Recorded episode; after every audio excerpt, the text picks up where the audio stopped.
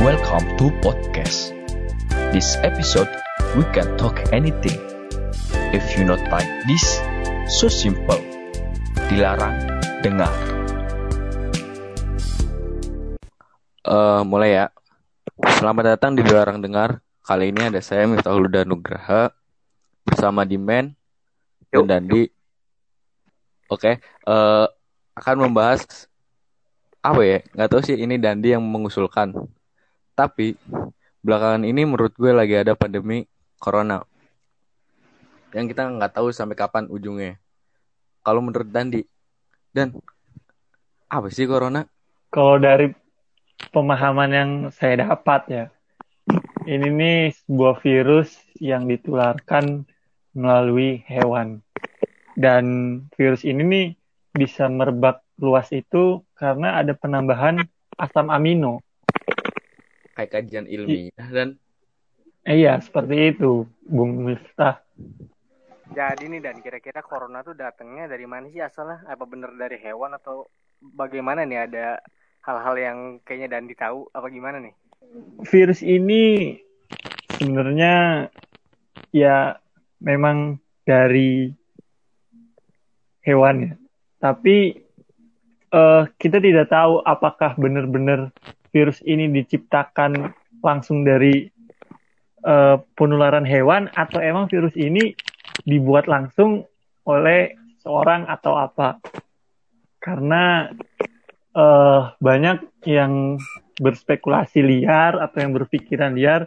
Ini pun eh, konspirasi itu kan berarti sebuah teori ya, teori konspirasi, bukan sebuah fakta. Iya. Jadi ini belum tahu juga kan. Eh, ada yang berteori dengan adanya atau membuatnya virus ini dengan tujuan-tujuan yang eh, berbeda atau ada maksud lain di balik virus ini. Maksud lain seperti apa tuh kira-kira dan tentang corona ini? Ini, eh Bib, kita sebenarnya agak takut juga gini bahas ini. Ya udah nggak apa-apa. Jadi yang penangkapan saya ya, eh virus ini dikontrol atau ada maksud lain dari eh, elit elit global lah bisa dibilang.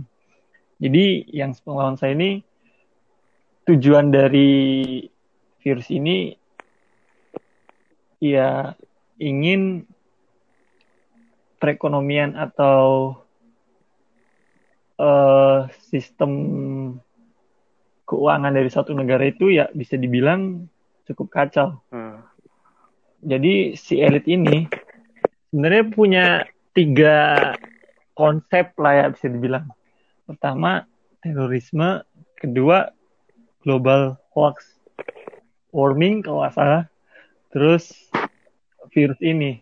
Contoh terorisme negara-negara yang perang di dengan terorisme ini, mereka kan pasti negaranya eh, kekurangan perekonomian atau ekonominya habis untuk perang atau untuk membangun lagi fasilitas yang ada di negara itu.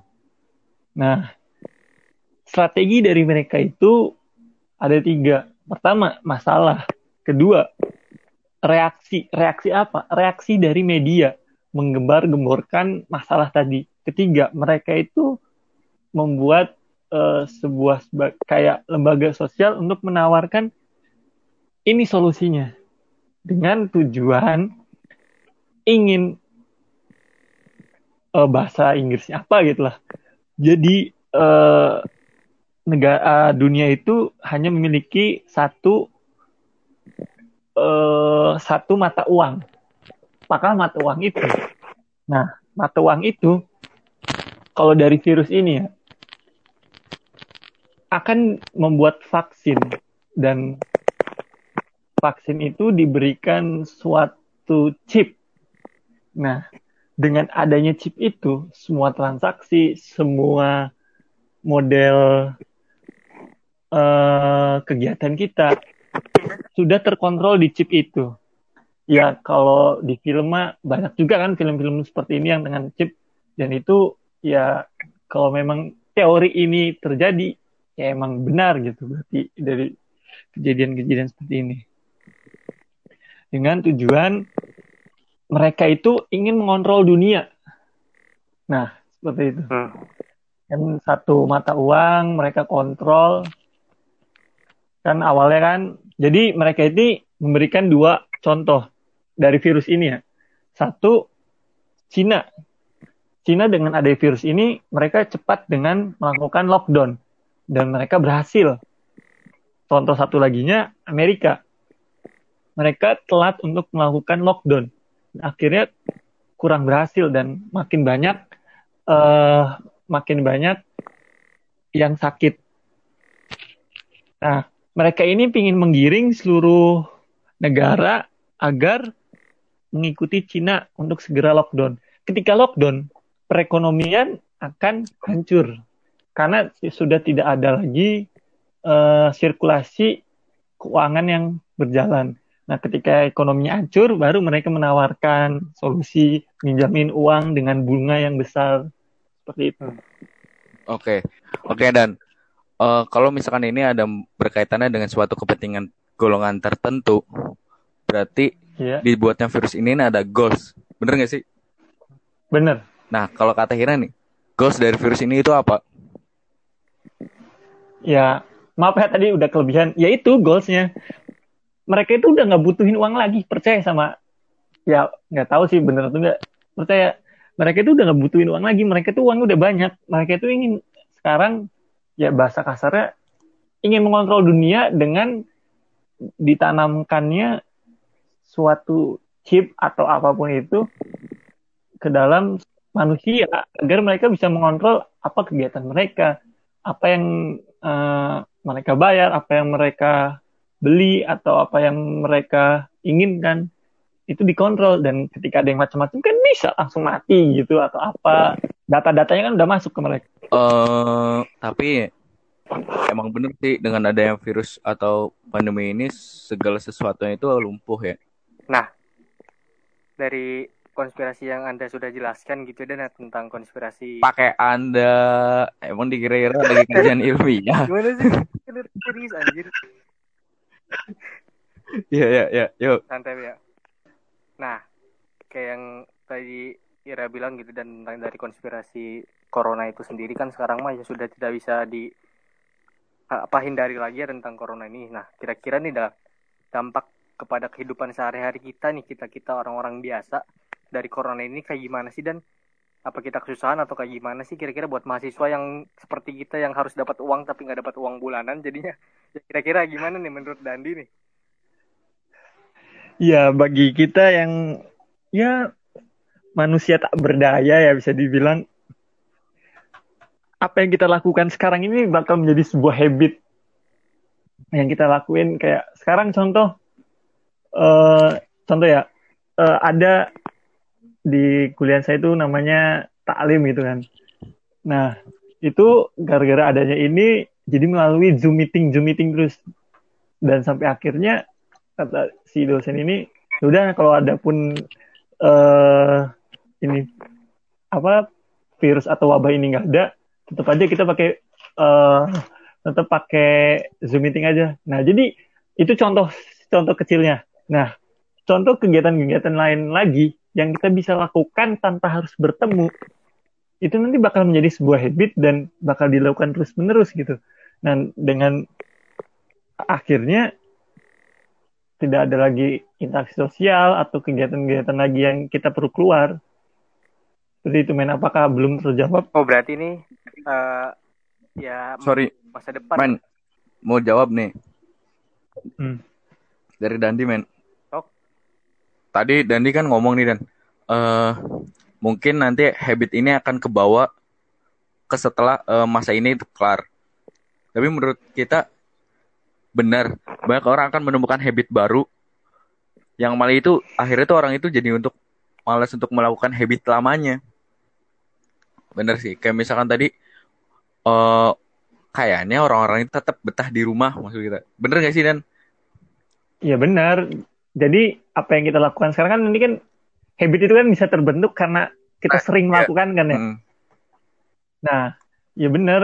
Jadi apa yang kita bisa lakukan tanpa harus keluar ya itu bakal ya mungkin mungkin ya ini mungkin ini kan masih awang gitu kan kita berpikir liar aja ya mungkin itu bakal terus terjadi sampai setelah wabah ini selesai juga dengan keadaan yang seperti apa gitu Bener orang orang orang-orang itu akan menemukan formula baru untuk menjalani habitnya.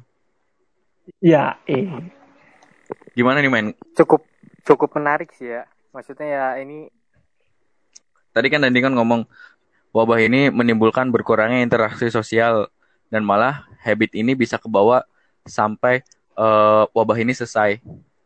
Iya. Kalau menurut Ira, interaksi sosial berkurang ini akan membawa dampak apa ke kehidupan kita setelahnya? kalau dari perspektif sosiologi gitu ya tentang interaksi sosial yang bakal terjadi setelah kejadian ini gitu.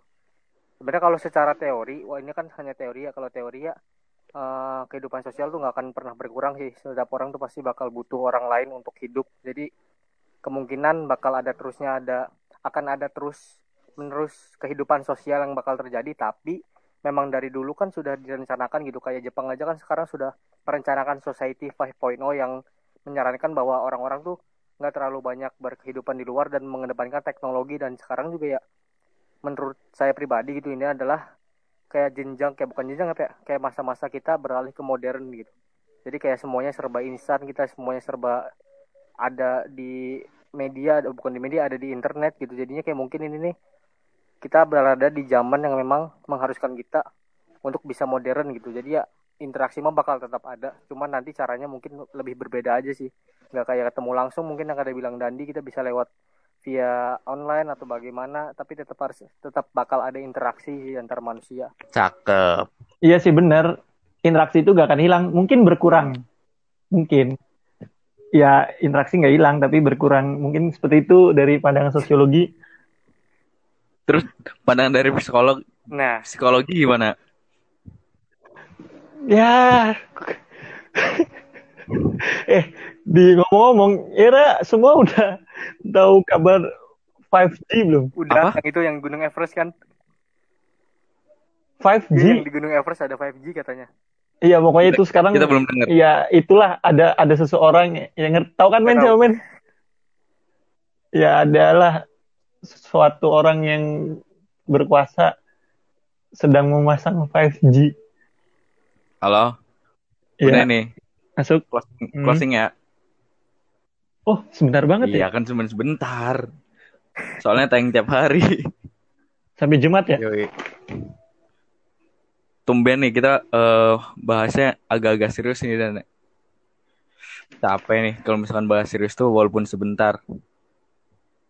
Oke dan, oke nih dan. Jadi kesimpulannya yang mau diberiin Dandi apa nih? Oh ya. Sip. Kalau kesimpulan dari apa yang tema kita bahas kali ini ya tentang konspirasi bahwa eh, di balik virus ini terdapat suatu kepentingan, tapi saya sendiri tidak eh, mengabaikan dari segi medis. Maksudnya, ya virus ini udah terjadi, jadi tetap harus melakukan apa yang dianjurkan dari eh, tenaga medis seperti dokter atau perawat atau yang ngerti eh, itu. Kayak kita jaga kesehatan kita eh, pakai masker segala macam akan sehat. Nah itu ya harus dilakukan agar virus ini cepat selesai. Tapi di balik virus ini yang pandangan saya terdapat kepentingan-kepentingan dari suatu pihak seperti itu Cakep. Udah ya, closing nih ya. Iya. Eh, terima kasih teman-teman buat yang sudah mendengarkan. Eh, saya Miftah. saya Dimas saya Dandi Eh, kami pamit. Selamat menjalankan ibadah puasa eh, dan sampai jumpa di lain episode. Terima kasih.